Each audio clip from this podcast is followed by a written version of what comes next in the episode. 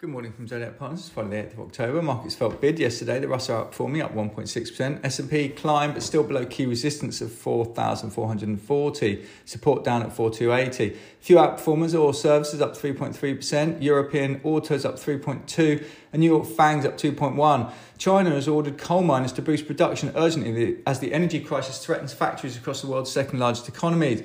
European markets called lower, down 20 bips. Asian markets traded mixed. Nikkei 225 up 1.1 at 1.8. Chinese composite up 50 base points. Hong Kong down 25. Australia up 75. Caixin PMI for September back over contraction expansion line at 51.4 versus 47.2 prior. And Japanese household spending for August year on year down 3% versus down 1.2 expected. Chemring Positive received confirmation from HMRC the inquiry into Chemring's participation in the UK CFC finance exempt has been closed.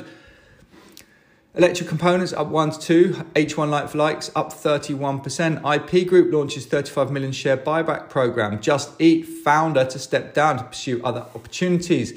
Royal Mail up 2.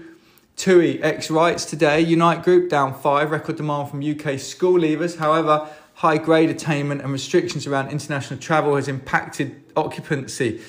WAG payments unchanged. Weir Group down two. Anglesey Mining down five. Helical up one. 92.9% September quarter rent collected. Hollywood Bowl up three. Total revenue 61.3 since reopening in May.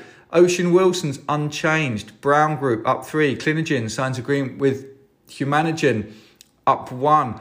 Helios Underwriting unchanged on ITM Power up three, Learning Technologies up two, Premier Miton up three, Q4 AUM update 13.9 billion closing AUM at the end of September. Steep Com- Cement up five, Strategic Minerals unchanged, Strix Group CEO presents at AJ Bell Investor Evening unchanged.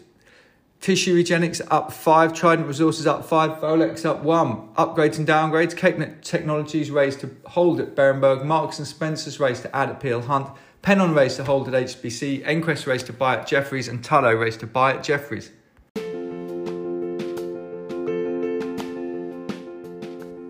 This has been the Zodiac Partners podcast. Nothing in this podcast is intended as investment advice, and the people in this podcast may hold positions in the stocks they talk about. Do not buy anything based solely on a tip or recommendation. Please do your own research. Zodiac Partners is authorized and regulated by the FCA.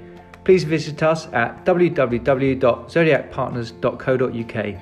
To unsubscribe, please email info at zodiacpartners.co.uk.